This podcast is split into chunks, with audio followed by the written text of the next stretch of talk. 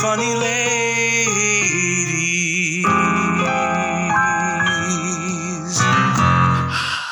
Hi.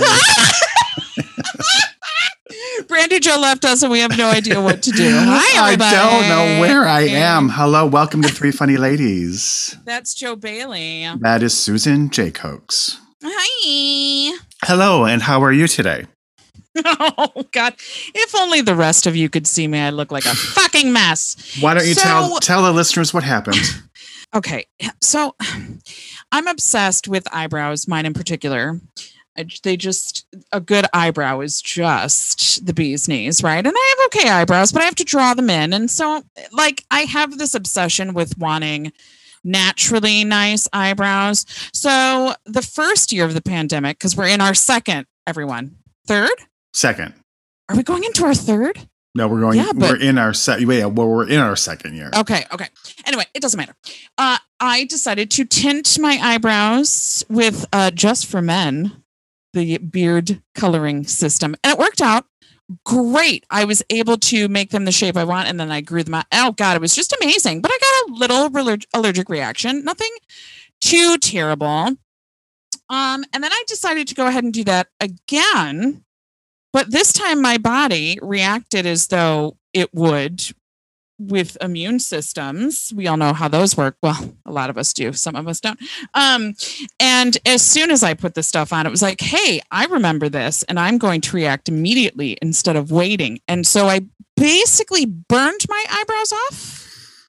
Um, and so uh my hope at this point, and and the irony is not lost on me that I've now lost 90% of the brow I originally Mm. So, really, what I'm hoping for now is just a nice shaped brow scar that I can then use as a template to um, continue drawing them the fuck on my face. Yep. Uh, so, it's a journey. We're all learning. Um, it's one of those situations where I'm glad I am stuck at home because I cannot leave with the way I look. It is just absolutely ridiculous. Yeah. She she's got two white. uh I. Is that gauze? What is that? It's gauze. So here, okay. So here's the thing. So then it was like, then you got to like figure out. So now, you know, I research. Oh my god, chemical burns. How do you do re- allergic reactions? Like, how do you deal with this? So okay, trigger warning, I guess, because it's gross. But so they're like, well, you got to keep them moist. You, you- don't let them dry out. Keep them moist. So cover them. Okay, great. But when you cover them, they never ever stop oozing. So the healing process doesn't really begin because it's always just oozing. And that probably is the healing process, but I'm lazy. And also, it feels fucking gross. So then I would take the bandages off and then they would scab over, but then that would really hurt. And like my whole face is almost swelled. but now finally I have discovered the perfect combination. I put gauze on, okay, but I just I don't have them sealed off so that there is a barrier there and I can dab dab dab, but there's also enough circulation that they're not constantly oozing. See, it's gross. Okay, it's gross and it's TMI, but that's my life right now. Um we had some good words there. Moist, oozing. So yeah, yeah. So that's what I'm dealing with currently. Uh, I, I, it's just making it exciting, you know, because before I was fine and I just decided to fuck up my life just slightly. Well, I'm very, very sad to hear that. I did. Uh, we, we did see each other last night. It did not. I was expecting a much worse thing. Not that I'm Mhm. downplaying what you're going through, um, but I mean in terms of appearances, sure, it sure, was sure. not nearly as bad as I was anticipating. I could see where there were, you know, the scarrings or what have you. Yes, yes. And so this is also gross. So if you're queasy, skip five seconds. They had completely scabbed over. And then this morning, I, temptation just got the better of me. And um, I took the scab off and it came off in one clean thing in the shape of a brow. It's disgusting, Mm. but they feel so much better because they really hurt and were really tight. Yeah, they're tight. We're gonna go down in Greece now. They're not gonna like this. Those brows are tight. Actually, uh, w- it looks like we've gone up in Greece. You know, uh, that's we're 17, number 17. 19 in Greece. 19. 36 All right. in Finland. All right. 97 in Mexico. Well, all right. Here's this is the one that uh fascinates me. We're 156 in Kenya. what? Isn't that something? That is something. Yeah. I wish I knew how this works. Like, is it just one person who listened to it? And maybe and that's good enough to put us at 156. Right. They, they listened to 42 minutes of it and turned it off and that's like, "Oh, 156." Oh, 156. Okay, great. Yay, we're big in Kenya. And some dude's like, no, I accidentally turned you on. I thought I was listening to true crime and I wasn't paying attention. And then I realized and I turned it off. But now you're 156. Congratulations. Yeah. Yeah, we're 210 in Ireland. So that's fun. So yeah, it looks like Nice. Yeah. So that's we're back uh this says 37 in Thailand, so this this might be a little bit I mean, we did get these stat statuses today. So I don't know. But anyway, it's exciting. People around the globe love us. We're globally adored. Um, sure. Yeah. You could take what you just told us and go run with it that way. I would say we're globally sort of listened to, possibly accidentally. uh yeah. Oh yeah. Oh, so Oh. what's going on with you? Anything? Um, I don't think so. I just don't think that's it's been a very uh eventful week, I don't think. okay. Okay. Yeah, there's just nothing that I can think of that is happening in the world of a joie. okay. Now, Mhm. listen, I know you don't care about Marvel, but I just have to speak on this for people that maybe do care about Marvel. Um, their newest Disney Plus eh, show is What If? It's animated, and basically, what if instead of uh, um, Peter Quill, what if T'Challa was Star Lord? Oh my, are you fucking kidding me? That's crazy. I don't know what And- that means. Oh, see, I was like, oh my god, Mm, okay. What if Chinga Chonga was Star Lords? I hate you so much. For the people that know that, listen, listen. Let me tell you something. So that was last night's episode. If what is what? Okay, let me. Maybe you'll understand this. What if Black Panther was Chris Pratt's part in Galaxy? I almost said Galaxy Quest, Guardians of the Galaxy. So maybe that means something to you. Maybe Yeah. if Chadwick Boseman had played Chris Pratt's part in Guardians of the Galaxy. Mm-hmm. That'd be kind of cool, I guess, right? it was actually um stunning and beautiful and very emotional. I cried through the whole thing because that was the last thing he did before he passed. He did oh, voice he did the voice. he did the voice. And so it's and then of course at the end they said for chadwick boseman i was i was a fucking wreck. So the reason i bring this up is because it was beautiful. And i was on the fence about watching it because even though i'm a disney freak animation's not really my jam um, so I was wasn't excited as I was for WandaVision or Loki, but watch it. It's great. If you're a Marvel fan. If you're Joe Bailey, don't, because you won't understand it. And you won't understand why it's cool because you didn't even know who the people were played in the first place. The people. It's funny because I used to, when I was in college, I was a big Marvel freak. I read the comics, I- but it was really X Men. I was really into the X Men. And there's there's there it looks like they will be joining the fold Finally, yes. maybe But- sometime. Here's the other thing: is like they just keep having to like go back in time or whatever, so they can keep making them younger and younger. So I don't like the new team as what? much. Oh, as- you mean the X-Men? Yeah, yeah, yeah, yeah, yeah. Yeah, yeah, yeah, yeah, yeah. Oh, they they completely fucked up all of that. Yeah, yeah. But they're not part of the Marvel universe. right. They're not right, part of the MZU. Right, right. MZU is what I just said. Because Like there's all these the- contractual Because they're part of TMZ. they're part of TMZ. You know, all these contract because technically, although Spider-Man, played by the Tom Hollands, is part well, I don't know. He's actually Sony. Even Right. though he is in the Marvel Cinematic Universe. So it's like there's and also then like the Hulk cannot have a standalone movie because his character, somebody else owns the rights to his singularity. It's so dumb. All of those contracts and bullshit. I don't Right. understand. I sort of do, but it's stupid. Anyway, where are we going this this this conversation that you don't care about? Oh, I used to be a nut about DC because Batman was my favorite, but then it became very clear to me that Batman wasn't my favorite. It was Michael Keaton that was my favorite because after Michael Keaton stopped, well, then it was just garbage. So except for when Val Kilmer came in and was the best Batman. Uh, um, yeah, of course. I mean, Wonder Woman is probably my all sure, sure, sure, sure, sure, sure, sure, sure, Um, sure, sure. I mean, actually, I my gateway into. Marvel Uh-huh. was Dazzler, who I just adored. What and is sh- that? She was when she started, she was like a roller skating Oh, thing thing. She was a roller skating lady. She, she like could um manufacture light. So, do you know Jubilee? so she just yeah. So she just started as a gay icon, is what we're saying. Exactly. And then Okay. she joined the X Men, and then they went through the Siege Okay. Perilous, and then she disappeared. And then they got Jubilee, who was basically the same powers, but a much worse character. But anyway, Dazzler was and is my ultimate favorite, but I also just love Wonder Woman too. Basically, it's the women, so whatever.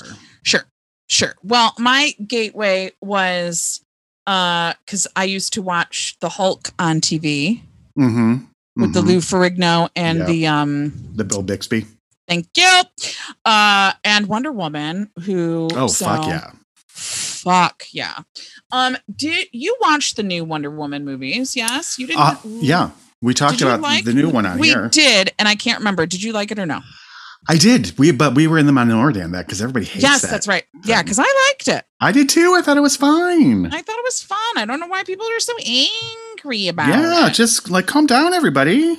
Oh, in other news, um, semi-related, we know that Scarlett Johansson had sued Disney because she was like, "Hold up, I know how to read a contract, and you uh, breached my contract for my Black Widow movie."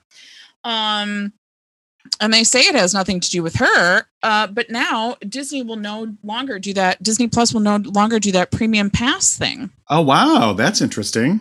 um, which I'm all for, honestly, because I already own Disney Plus. I pay six ninety nine, and that's a very good price. I'm not bemoaning that at all.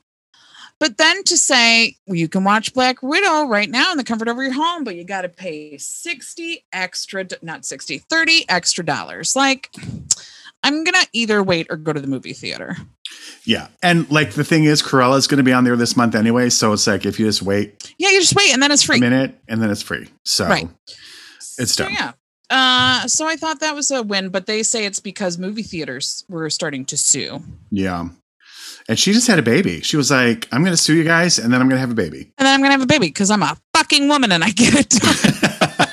but I don't know. Do you know what she had? Everything I've read did not say what she had. oh, really? Yeah. Oh, you know what? I'm going to say that it was a boy, but I just made that assumption based on the name, which is Cosmo, Oh boy, but that is which is yeah, a terrible name. But I would think it's a le- lesser terrible name for a boy than it would be a girl. Yeah. Everything I saw yesterday was just like they welcomed a baby. Interesting. hmm Yeah, I just assumed it was a boy and it was Cosmo. So wh- who knows? We'll see. I so after everything that we talked about the last couple weeks, I started to watch the M- Magical Lady Marmalade show. The marvelous Um, Miss Maisel, That's it. That's it. starring Uh, Christi- Christina Aguilera. Yes. Yeah. Pink as a as a female comedian in the 1950s. my God, how horrible would that be? Co-starring Maya. Ooh, Exactly. So yeah, I watched the first episode and I've watched half of the second episode. And Yep. See, I, yeah, it's I might I'll probably go back to it some time. but you're not Russian. I'm not. I didn't like the first. It's interesting because like the first episode I was watching it, it didn't really make me laugh. And there were times when I was like watching it and then it would register like, oh, that was a joke. Like that is written as a joke. oh wait, I'm supposed to laugh at that. but it Uh-huh. didn't cause me to laugh. So we'll see what happens with it. That's that's that's the thing. Uh, sorry, you get to look at my boobs for half a second. Um Oh my. Oh my. That's the thing. Like I don't have and we've talked about this before, so I don't want to bore people again. But like when it's the big thing of, oh, she's a comedian. Uh and it's all about her being a comedian. I mean, I guess less so with this show, but I want her to be I want it to be funny and it's not. Like her portions of stand up that you see her do, I don't think are funny. That was my same problem with Studio 60 Oh um, boy, don't get me started. yeah, they kept Don't going even get me started. get me started. They kept going on and on about how Sarah Paulson's character was the funniest woman in show business, and then you never saw her be funny. And it was like, what the fuck? What? Yeah. What? Like you don't like that? Mm. And also, if you're gonna do a show like that, I don't know, maybe get fucking improvisers or comedic actors. I love Sarah Paulson, but that she was not a fit, good fit for that show. It was real weird. Um, it's interesting because I just read a review for Nine Perfect Strangers Uh huh. that brought up that whole Studio 60 Really? and 30 Rock because they both started at the same season. Right. And there was a big like, who's gonna win this SmackDown? Yep. And so they brought that up in the review in regards to the White Lotus, saying that the White Lotus is the 30 Rock in this scenario, and Nine Perfect Strangers is the Studio Oh. 60. Oh. So, but we'll see. I'm going to watch. We've started- either, so We've started the White Lotus, um, and then I'm going to watch Nine Perfect Strangers. So, I started we started watching, and I know I'm very late to the game, but we started watching What We Do in the Shadows. oh yeah, I haven't. It's it's so dumb, and I love it. I didn't love the movie, I which is what's kept me away from the TV show. I have a feeling it's one of those things where it's probably really different. Okay. I, I I would assume. I don't know. I haven't seen the movie, but it's just it's so dumb, and I love it so much. It it's so dumb. um, so I'm enjoying that. We just watched um Captain Nope, Agent Carter. Late to the game on that. It was all right. The series? Yeah, oh, yeah. It was in 2016. It was on uh ABC. Yeah, it was all right. Yeah. So anyway, that's what's that's what's happening. We're back into our binging uh habits, which I enjoy. So, you know, okay, your head's gonna fly right off. He's nodding vigorously. um, shall we jump into our lady? I feel like we have a lot to talk about today. Yeah. Oh God. I was actually thinking yesterday, I was like, this probably needs to be a two-parter. We've never done a two-parter before, but maybe it's a two-parter where maybe we do wee pods on her books, maybe Oh, at some Okay. point. um, so our lady today this week is none other than Ms. Carol Burnett. My my favorite comedic actors of all time. Now, this is probably a moot question. That's not the right thing. Uh, rhetorical. But what's your first? Uh, what's your first memory of Carol Burnett? Her show, Yeah. the Carol Yeah. Burnett show. Yeah. I that was such a big thing. I was telling Joe about it the other day because I was watching clips of it on YouTube, and uh, it was just such a family night. I mean, Saturday night Mhm. when it was on was a huge night for television, unlike nowadays, because we would all gather around the TV and watch All in the Family and Mary Tyler Moore and Bob Newhart and Carol Burnett. Mhm. And I was like, I told him like it was on Saturday nights at 10 o'clock. And he was like, 10 o'clock on a Saturday? I'm like, yes. And it was a huge night. It was always like we got to stay up late so that we could watch Carol Burnett.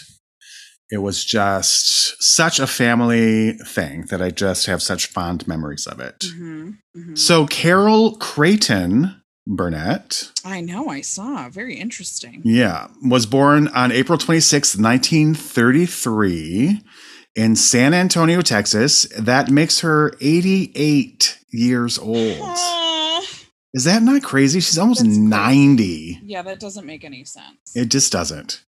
She is the daughter of Ina Louise, whose maiden name was Creighton, uh, who was a publicity writer for the movie studios, and Joseph Burnett, who was a movie theater manager. So she was born into it. It's in her blood.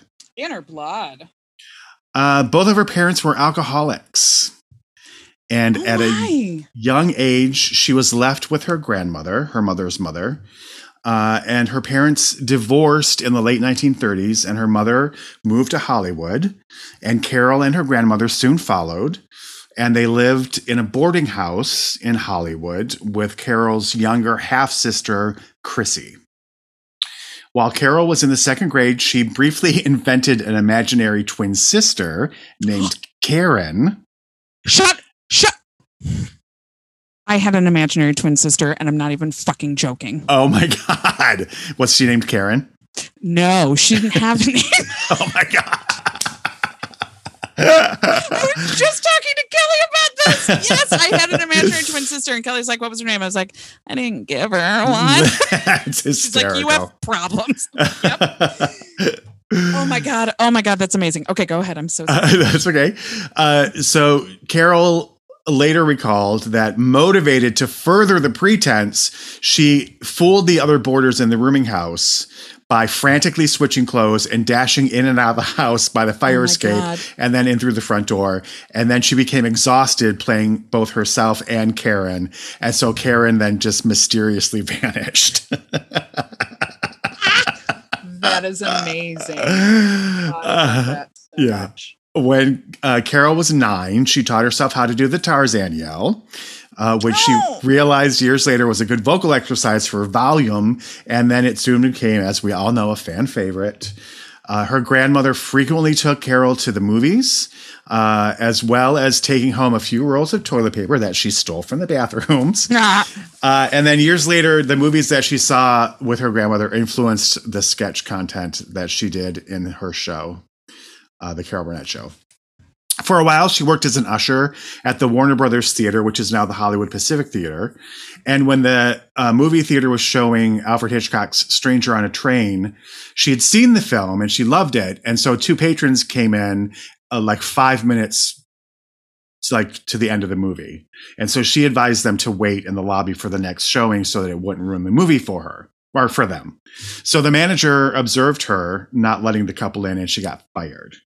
So years later, when the when she got her Hollywood her star on the Hollywood Walk of Fame, they asked her where she wanted it put and she replied right in front of where the old Warner Brothers theater was uh, at Hollywood and Wilcox, which is fucking where icon. it was placed. Absolutely. Fucking. Uh, oh Yeah. god, that's that's the pettiest. Mm. That is master level petty, and I am Yes. fucking here for it. Absolutely. Sometimes I love that level of petty because it's so righteous. It's so right, and she's not hurting anybody. No. it's not. But it's just like fuck you. yeah, it's her own private fuck you. Yes. Uh, after graduating from Hollywood High School in 1951, she received an anonymous. Now, this is interesting because this happens to her a couple of times. Okay. So, after she graduates from high school, she receives an anonymous envelope containing $50. Wait, this happened to her more than once. Yeah, you'll, I'm going to get to this, but this is Okay. interesting. Okay. So, the $50 covered one year of tuition at UCLA. I'm sorry. Say that one more time. Yeah. So the fifty dollars that she got anonymously covered one year of tuition at UCLA. So schools are schools in California are are or at least were notoriously inexpensive, more inexpensive than any other place in the country. But I mean that is very cheap. I mean, that's yeah. Come on. Uh, so she went to UCLA. She planned on studying journalism, um, but during her first year of college, she switched her focus to theater and English with the goal of becoming a playwright. Okay.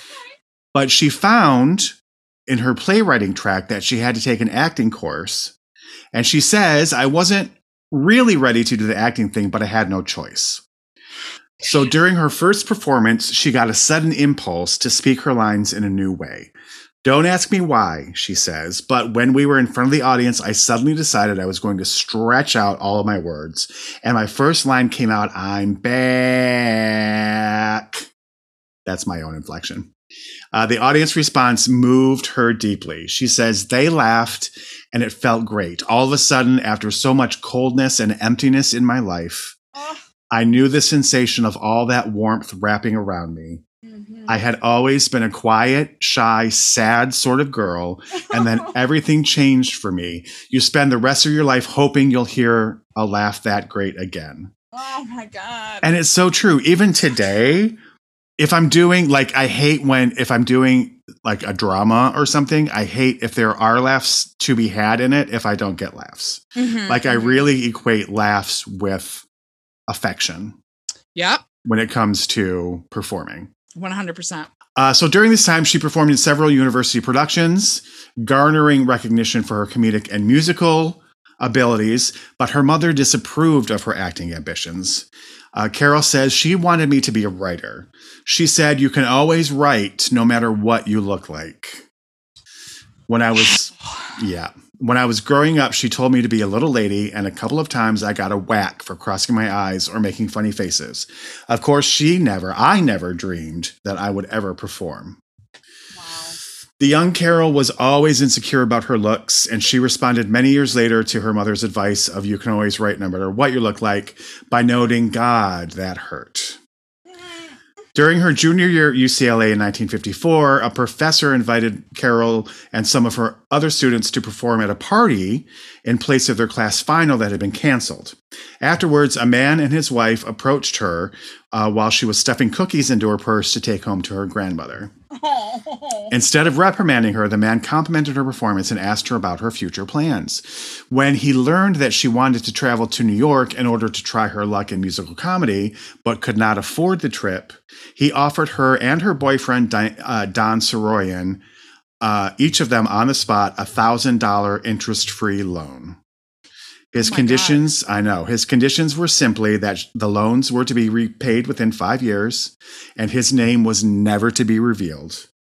Oh and wow. if she achieved success, she would help other people aspiring to pursue their artistic dreams. Carol took him up on his offer, and she and Don left college and moved to New York to pursue their acting careers. And unfortunately, that same year, her father died of causes related to alcoholism. Hmm. So Carol married that college sweetheart of hers, Don Saroyan, on December 15th, 1955, and they divorced in 1962. On May 4th, 1963, she married television producer Joe Hamilton, who was a divorced father of eight. Oh my god. I know, isn't that crazy?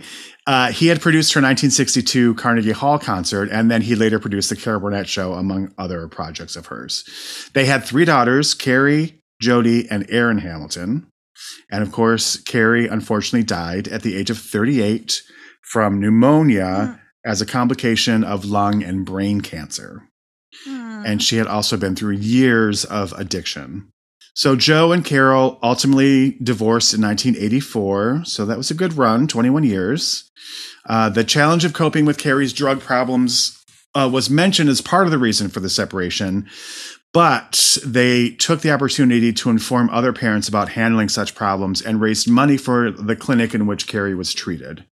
In 1988, Carol and Carrie took a trip to Moscow to help introduce the first Alcoholics Anonymous branch in the Soviet Union. Aw.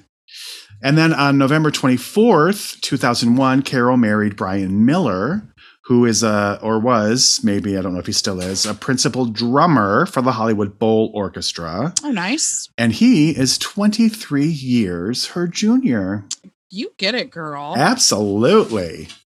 And then this is an interesting story. In 2007, Carol and Whacko Incorporated brought a suit, a lawsuit against 20th Century Fox, requesting at least $2 million in damages alleging copyright infringement, violation of publicity rights, and misappropriation of name and likeness due to the use of her Charwoman character and an altered version of Carol's theme which was the theme song used in the Carol Burnett show, without her mm-hmm. permission. The character and theme were used in an episode of Family Guy called Peterotica, where Peter starts to write pornographic novels.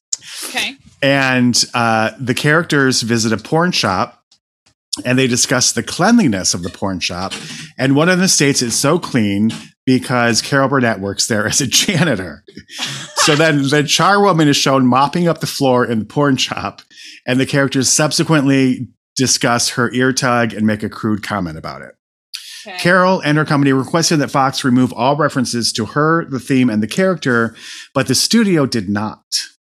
The suit was oh. ruled in favor of the defendant, 20th Century Fox, Really? because the bit was parody, which is Oh, protected by the. First Amendment. Yeah. The judge agreed that the portrayal was crude, but stated that the character Carol created was far more creative than anything the Family Guy team could come up with on their own. Wow. So he's like, they won, but just because you're far better.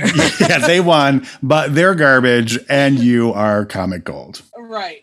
Wow. So that is, in a painfully large nutshell, some fat factoids about Ms. Carol Burnett. Ah, fucking icon. Um, well, listen, her her resume is fucking crazy.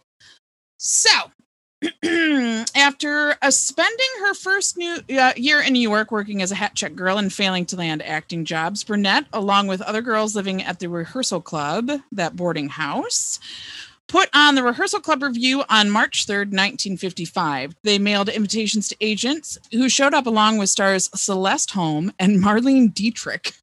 That's crazy. Because of this, she was cast in a minor role uh, on the Paul Winchell and Jerry Mahoney show in 1955. She played the girlfriend of a ventriloquist dummy. Uh, this role led her to starring opposite Buddy Hackett on the short-lived sitcom Stanley from 1956 to 57. After Stanley, Burnett found herself unemployed for a short time. A few months later, she bounced back, uh, becoming highly popular as a performer in the New York uh, circuit of cabarets and nightclubs, most notably for a hit parody number called I Made a Fool of Myself over John Foster Dulles. Sure. Ah, he was Secretary of State at the time. Uh, in 1957, she performed this number on both The Tonight Show and The Ed Sullivan Show. And then Jules was asked about her on Meet the Press and joked, I never discuss matters of the heart in public. Oh, that's cute. Uh, around this time, she also worked as a regular on one of television's earliest game shows, Pantomime Quiz.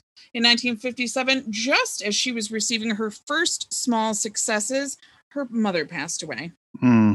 Burnett's first true taste of success came with her appearance on Broadway in the 1959 musical Once Upon a Mattress, for which she was nominated for a Tony Award.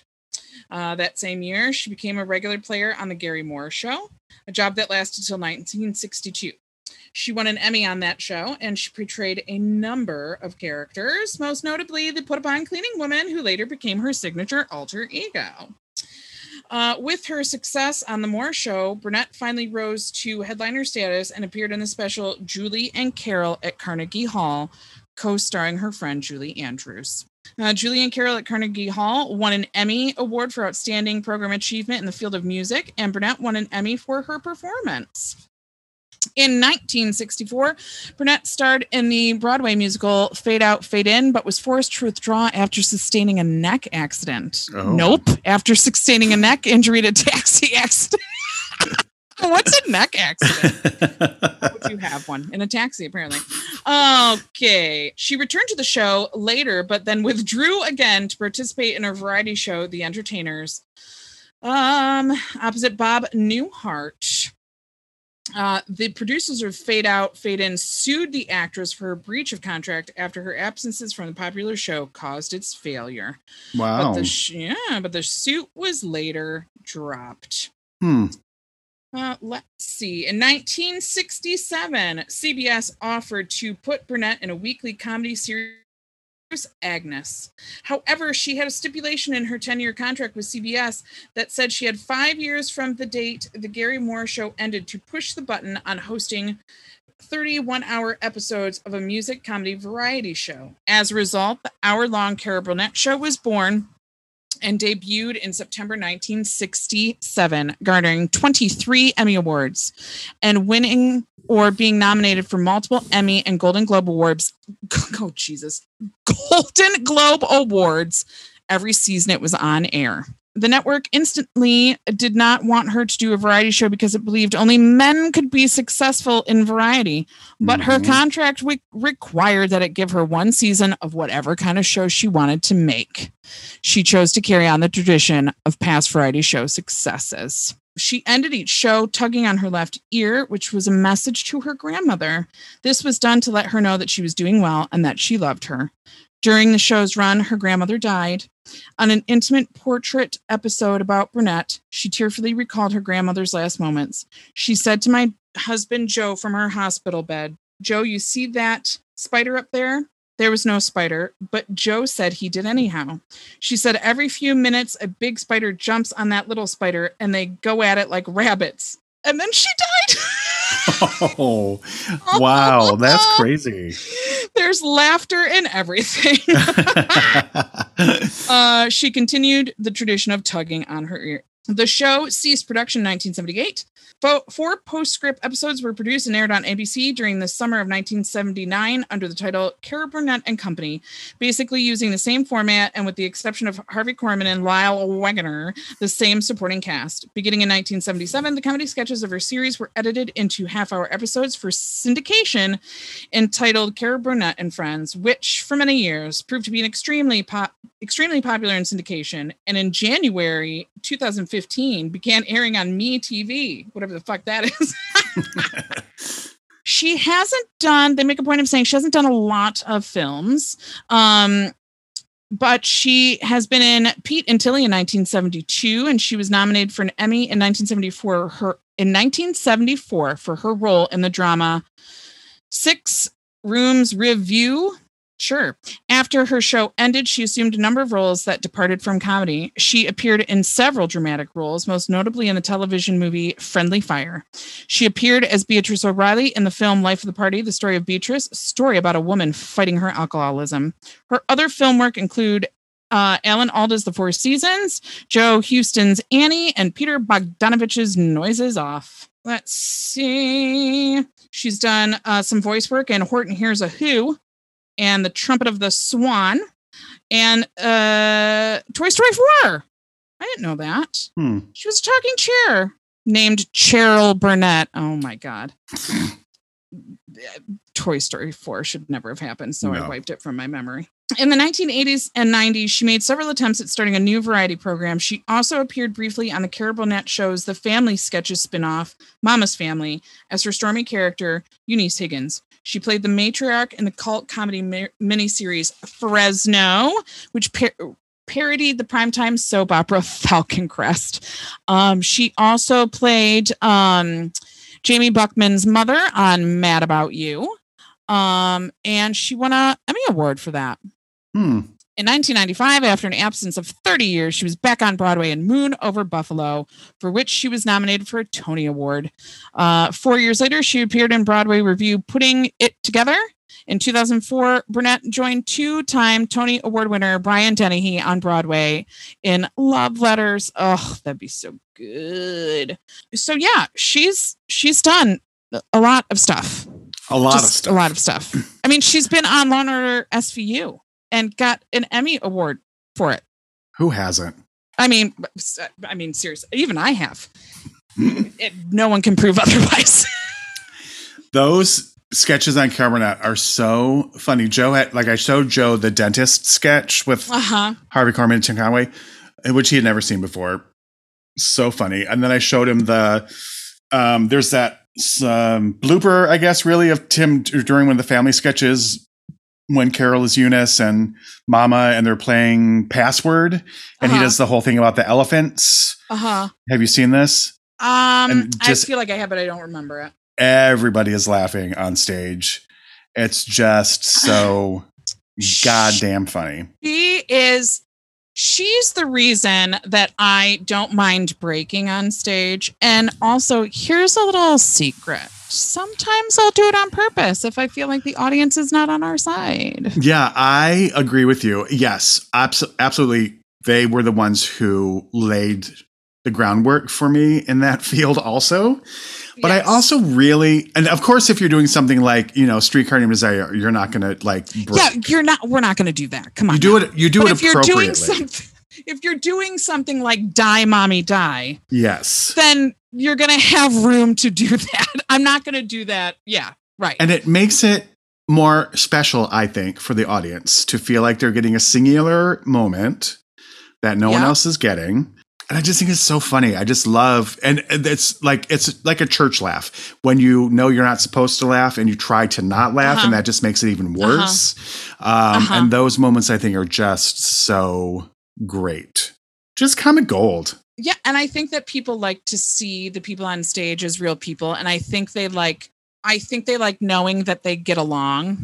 Yes. Yeah. that makes sense. Like, oh Yeah. oh my god, they're friend. Oh my god, they're friends in real life. I mean, not like I said, we're gonna do this stuff in Die Mommy Die and and and Sordid Lives. Okay, Right. so it's not like they think we're bound for Oscars or anything, but they do get a kick out of it. And 99.9% of the time it's genuine, but there are times that I have pulled it out yeah. to get the audience on our side. Yeah, and there are times when you sort of recreate those moments that have may have happened organically Mm, that caused a break, and then you just recon- reconstruct them in later performances. right. But yeah, those I just have such fond memories of, and it's it's crazy to me that they that was her contract. Like, oh, and by the way, if you want, we will give you thirty one hour episodes of whatever show you want right. if you and it was a pay or play so like if you don't do the show we'll you'll still get paid for them but 30 episodes is huge would Huge. never happen today No. um and then just the fact that of course it was all men uh, who Ugh. were doing variety at the time i start i was reading her book um in such good company this week which is all about that her times on the show. And of course at the time was all like steve allen and jackie gleason and Right. all those people who had the shows. And just the idea like oh my god a woman cannot do a variety show. Hmm is so stupid. So trailblazer Right. and hysterical. We've talked about this before that I think it is my personal opinion that a funny woman is going to be 10 times funnier than a funny man. yep and i also wonder if i mean they had to put her show on which is just it's incredible to me to think that that was in her contract Mhm. But also, I would imagine it probably helped them knowing that she was considered quote unquote unattractive. Mhm. Um, yep, and we've talked about that too. Yep. Yep. So it's just, I'm, I'm so thrilled that it was such a huge success. Um, and just sort of like, fuck you all. Yeah.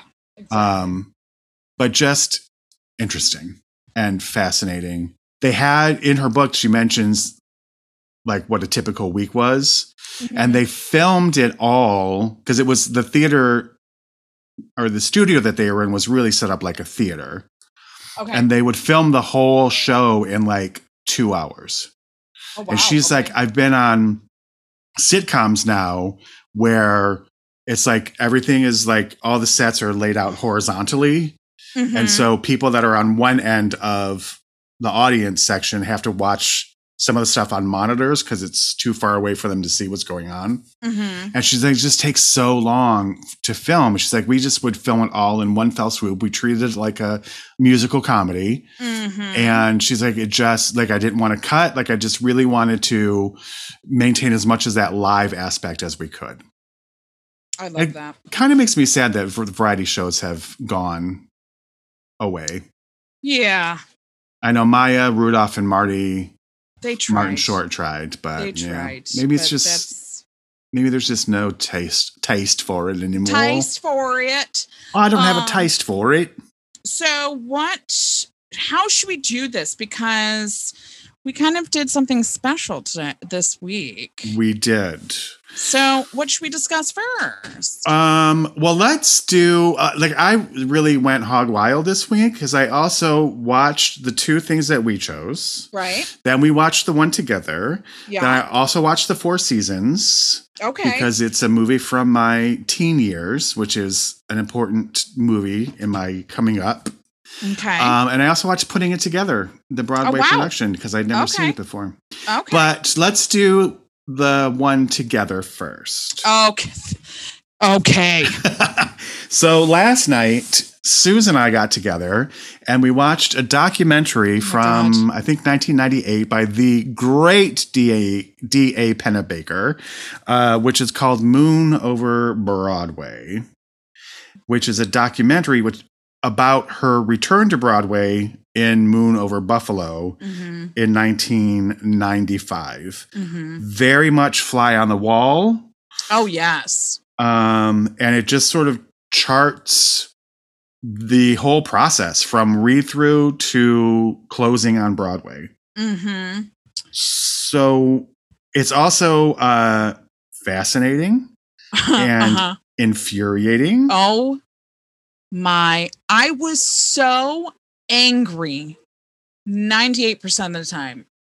I, eh, may I go off? Please go. they so it was one of those things where this was a brand new play the writer had just finished it but also it was one of those processes where he was going to take a lot of input from the actors and the director and, and and stuff would be changed so they would get certain pages and like stuff was changed up till opening night on broadway maybe even after i don't know um this man and i don't remember his name you can fucking look it up It's Ken. Ken, Lud- Ken Ludwig. he is the most fragile egoed white he uh, he was infur- infuriating to me.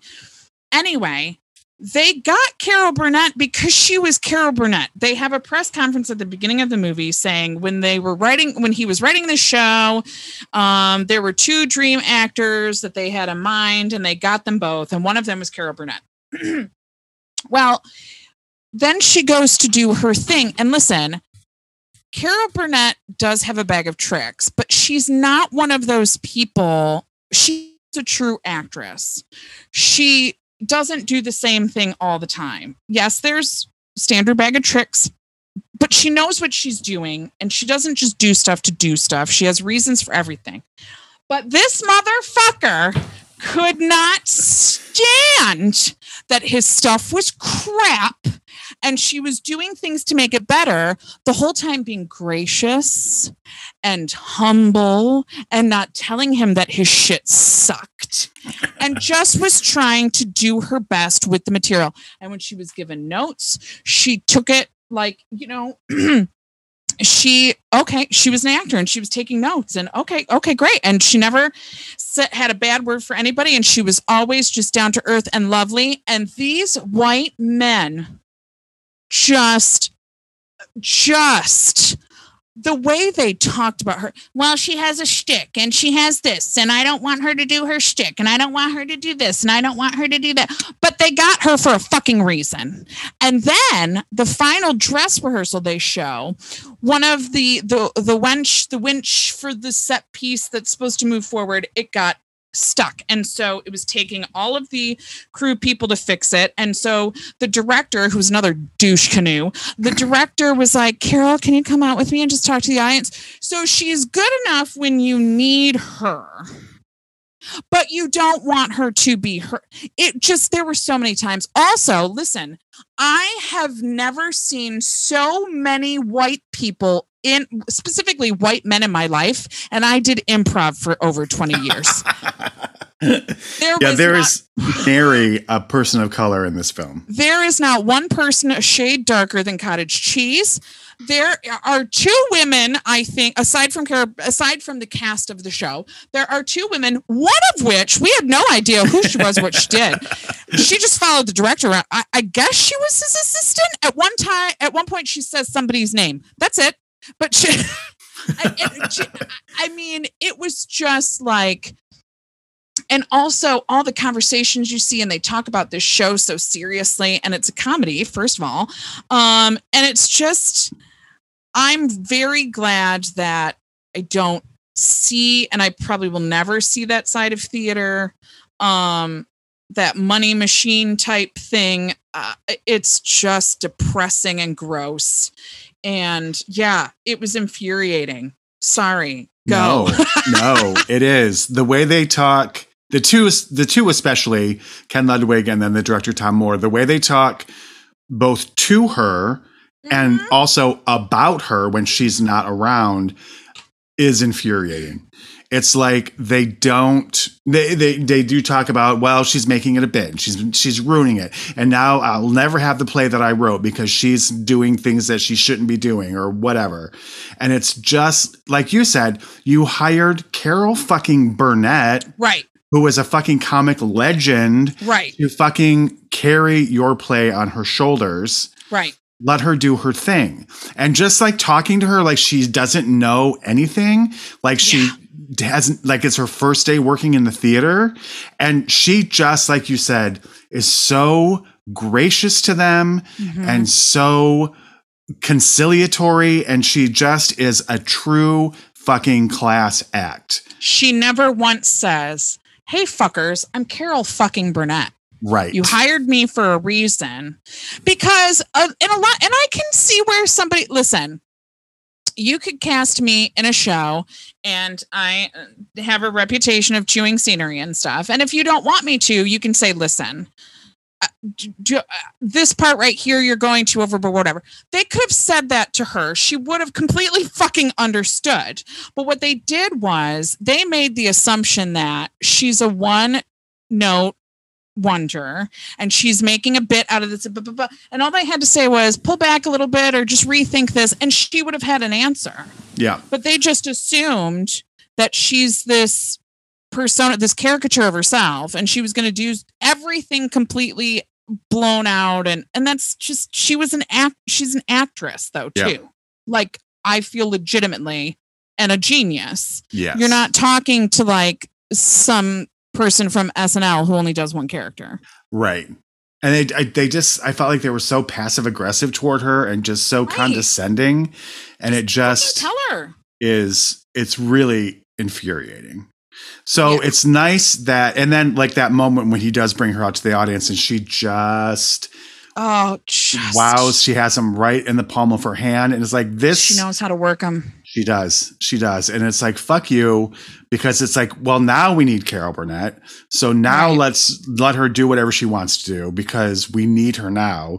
Well, guess what? You need her the whole time. And the fact that that play ran as long as it did is because of. Carol Burnett. Yeah. And uh, she had that audience eating out of the palm of her hand and she knows what she's doing, but it's not calculated. It's totally 100% genuine. Yep. And that's And- why people love her. Yep. Just going around opening night, giving gifts to her whole, to the cast. God. And just like, I love you. I'm so excited. And just, it's just, she's just a class fucking act. Meanwhile, I have to mention this. This doesn't have anything to do with Carol Burnett. The ingenue of the play Oh, God.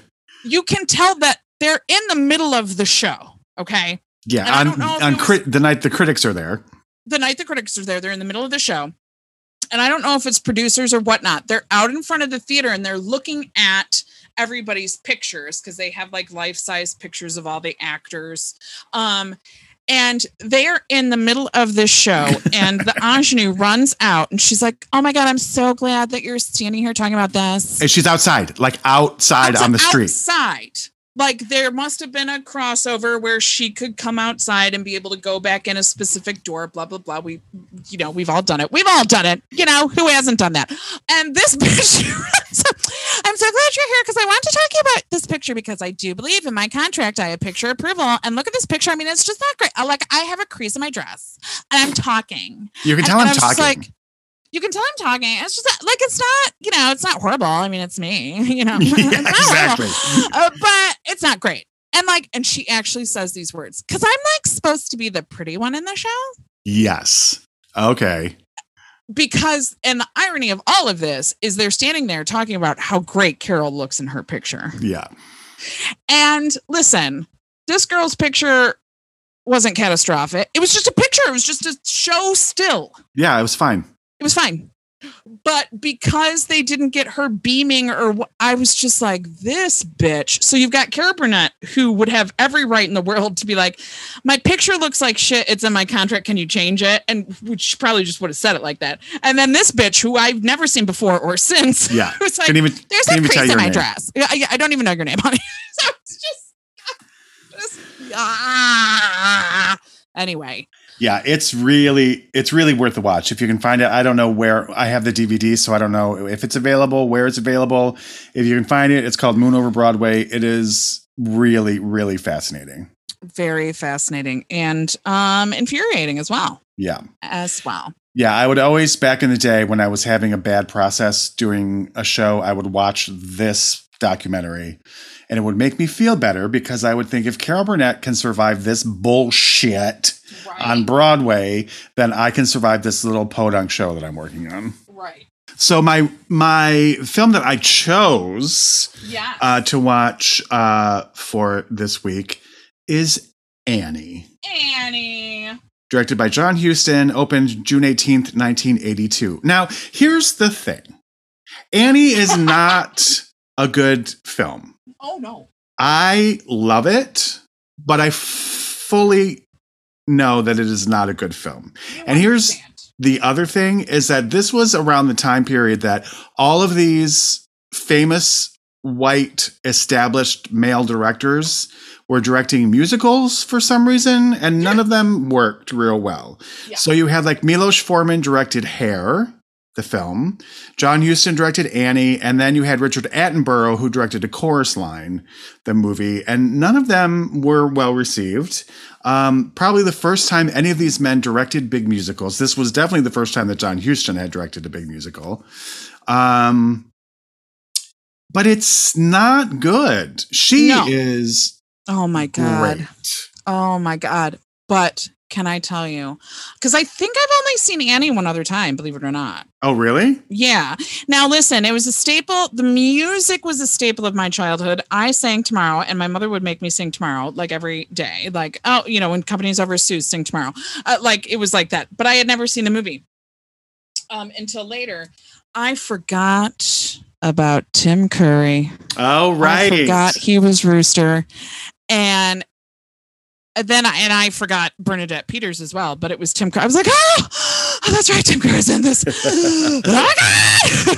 and the three of them together. Oh my god! yes. So fucking good. God I, uh, damn it! always felt uh, uh, in both the play and the film, I wish that they would have given Rooster and Lily another song or a song of their own or just something else to do Yeah. Because they don't really have any, and they bring them in much earlier in the film than they do in the play, Mm, okay. but they still only have that one song. Which is just, and especially like in the filmed ones, they always get such big people to play them, and they just have nothing to do which Right. is just interesting to me. What's also um, interesting is that Steve Martin was offered the role of Rooster, Oh, I'm so glad he didn't take it. but he turned it down because he heard that he would be working alongside Bernadette Peters, and they were oh, breaking they up at the time. didn't they? That's right. Thought it would be too painful to come to work every day and work with her for several Oh, months. well, now I kind of feel bad, but I'm sorry. Tim Curry is perfect. he, he is very good. Um, so Annie, of course, is based on the 1977 musical, uh, which opened in April 1977. It ran for 2,377 That's performances. crazy. Won seven Tony Awards, including Best Musical, Best Book and Score of a Musical, and Best Actress in a Musical for Dorothy Loudon, who played Miss Hannigan.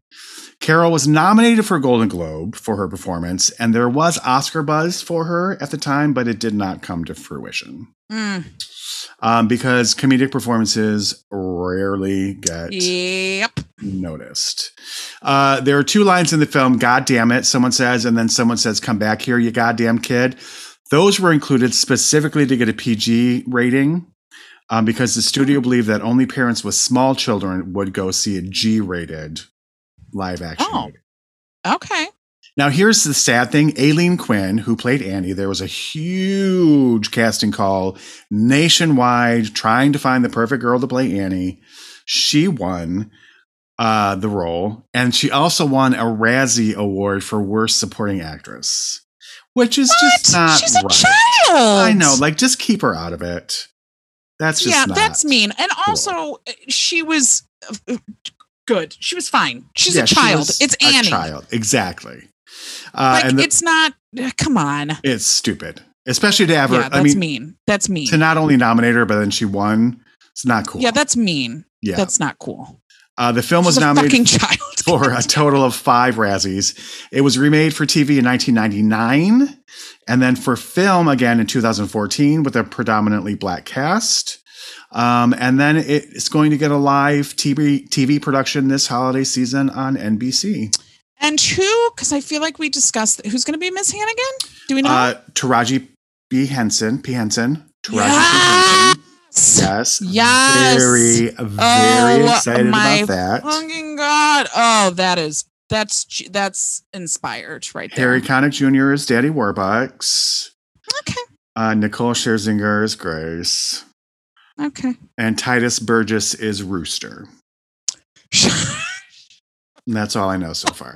that's amazing. Yeah, it's I'm super excited for it. The other thing that this film has going for it, besides Carol Burnett, is Ann Reinking is just a delight as Grace. Oh my god, she I could not take my eyes off her. You just That- you can't. that song is so goddamn dumb. Um, we got Annie. Yeah. It's so stupid. The song is so stupid. Her dancing. Oh my god, she is exquisite. Oh my god. I just got goosebumps. dancing is so gorgeous. hmm Oh my god. And she just recently passed She did. She did. last year, this year. Yeah, I think it was very- this year, yeah. Um, oh, it's gorgeous. It's so beautiful. Yeah. I mean, the film is overlong. It's overproduced. It, you you see almost the entirety of the film Camille for some reason. um, I don't know why you see so much of it, uh, but you do. Uh, that "Let's Go to the Movies" number is so overproduced. Um, but I just love, I just love it. I love when she's climbing up the bridge and you can clearly see that it's a six foot man in a red dress. I just, I love this movie, and it's not good. It is not a good movie. It's currently streaming on Amazon Prime, um, but it does hold a special place in my heart. And Carol Burnett is just, she was the So first good. one to really uh, envision Miss Hannigan as an alcoholic, um, which I Oh, think okay. works. Yeah. Um, and I just, she's just so good. Like her little girl's number, I think is just brilliant. oh, so good. I think Albert Finney is so great as Daddy Warbucks. Um, I just, I love it. I just, yeah. I can I can see why. I could see why it would be like a like a comfort film. Yeah. Listen, I love Time Cop. It's not good. we all have those movies. But we all have those. Yeah, absolutely. Um, Also, Ray Stark, who produced the movie, hated the song Tomorrow. So he tried to use as little of it as possible, which is also all right by me in my book. you hate it. I don't hate it. It's just like memory from Cats. You've it's over. heard it It's oversung. a Yeah, yeah, yeah. jillion and one times. So I actually like maybe. I do too. That's yeah. that's yeah. Yeah, it's it's it's cute. It's cute. It's Yeah. cute. I watched Noises Off. Now, had you seen Noises Off before? I had. Okay. um because i had been told i think maybe peter i don't know. Uh i had been told that it was probably something that i would want to see. Uh, noises off is a 1992 american comedy film directed by peter bogdanovich with a screenplay by marty kaplan based on the 1982 play of the same name by michael frayn its ensemble cast includes michael caine carol burnett christopher reeve oh, john ritter oh. I know. God, Marilu Henner, Nicolette Sheridan, um, Julie Hagerty, and Mark Linn-Baker, who I loved in this too, He was great. And- featuring the last performance of Denholm Elliott, who died the same year. Oh my god! oh, wow. Uh, I didn't realize that. oh, jeez. God, it's um, just the death movie. Right. Um, if you don't know the film, it follows the rehearsal and performance of a dreadful farce called Nothing On, a hit British show that is preparing for its American debut in Des Moines, Iowa, with a second rate Broadway bound theatrical troupe under the direction of Lloyd Fellowes, who is Michael Caine. Among the cast members are fading star Dottie Oatley, Burnett, hot tempered and scatterbrained Gary Lejeune, Ritter, insecure matinee heartthrob Frederick Dallas, played by Reeves, myopic lead, leading lady Brooke Ashton, who is Sheridan, bubbly Belinda Blair, Henner, and alcoholic character actor Selsden Mowbray, Elliott. Frantically working behind the scenes are Tim Allgood, who is Linn-Baker, and Poppy Taylor, who is Mont uh, Hagerty Montgomery.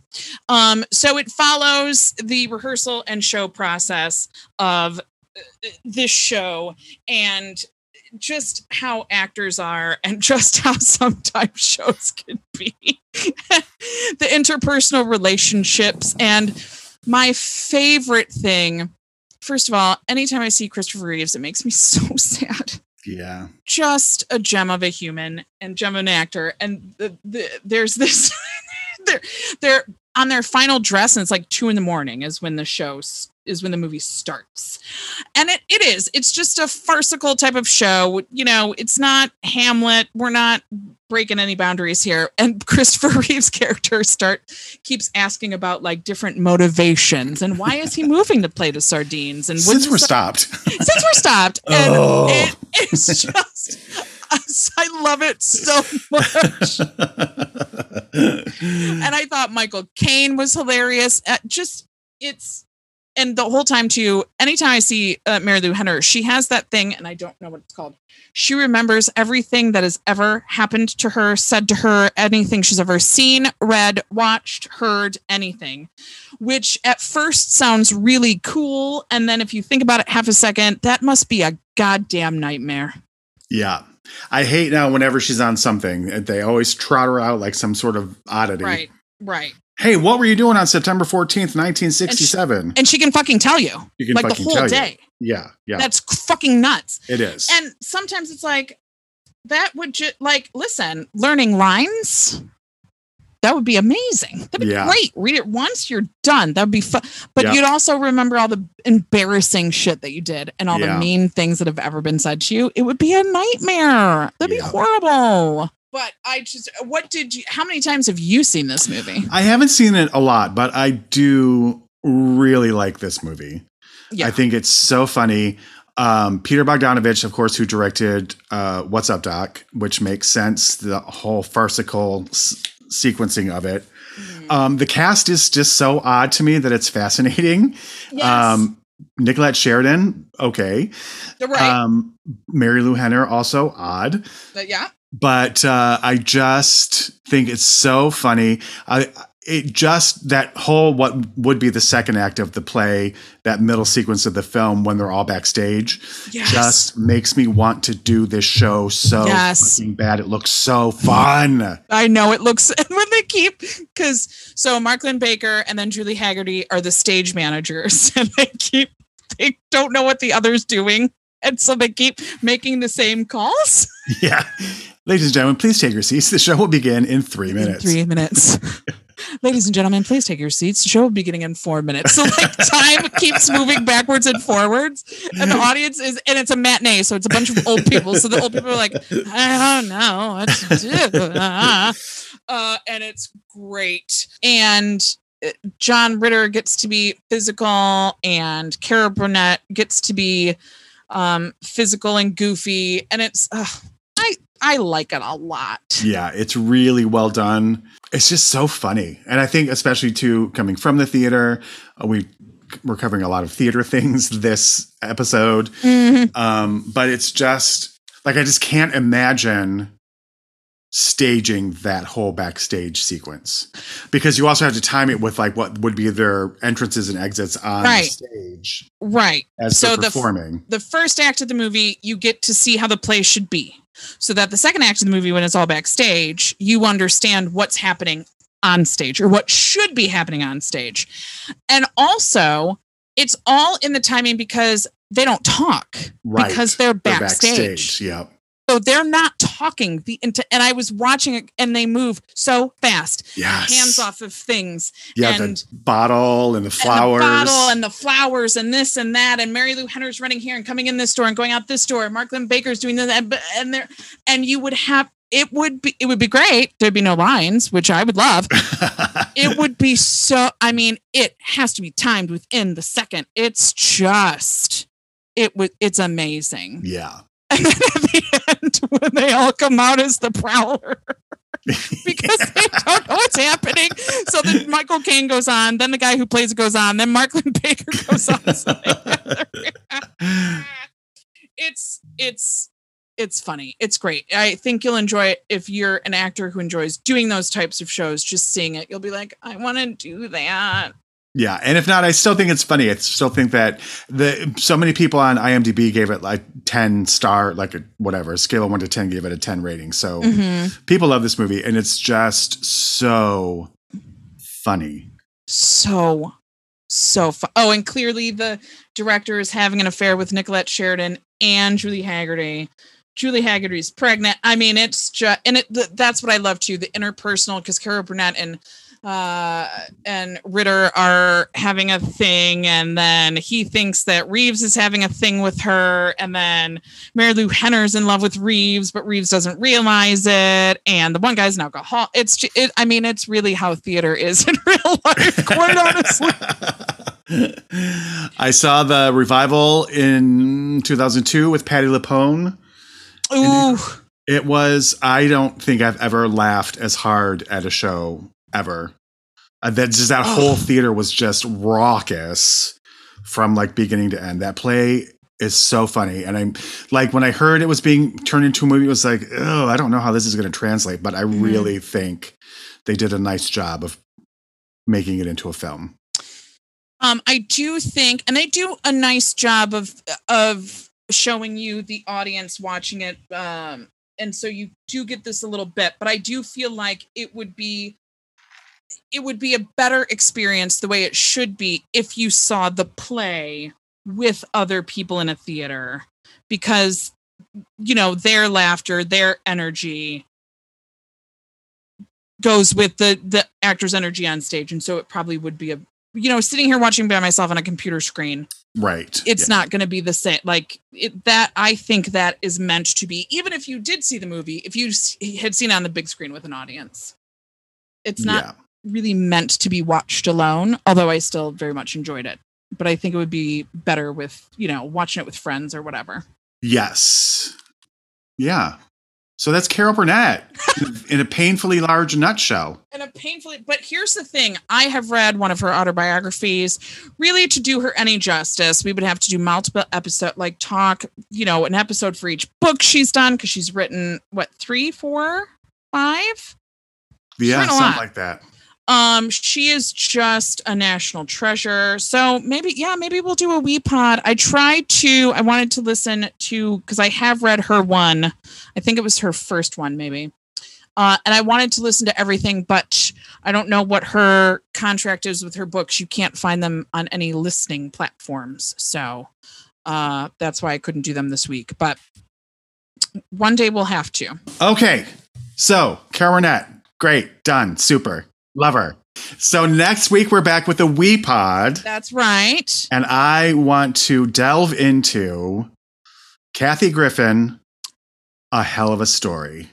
Oh wow! Which is all about- right. Her coming back from her. Oh yes, yes, yes. She's let's in the news a lot this. lately. She's got lung cancer. Oh, I know. She's fighting valiantly. She just got cast on a new show. oh my god! So love her, love her, love her. I've not seen this. perfect. I love it. So, I yeah. actually may have already seen it. Oh, I can't really? remember. May, maybe I don't know. I have a horrible memory. Um, I'm mad at Anderson Cooper. I gotta say, mad yeah. at him. No, Mad at one him hundred percent. because you just left your friend high and dry there. Sure did. buddy. Sure the fuck you did. just left her and said "fuck you" her under the bus. No support. That's not cool. Yep. So All right, cool. I'm excited Yeah. for that. So, Let's Kathy do it. Griffin, a hell of a story. We will be back next week. Oh, if you want to write to us, uh, if you've made it this far, um, we are at threefunnyladies at gmail.com. Mhm. Uh, and you can follow us on the Instagrams. Three funny ladies. It's with the uh, numeral three. Um. So yeah, we'll see you next week then, huh? Absolutely. Okay. Okay. Bye. Bye. Jesus Christ.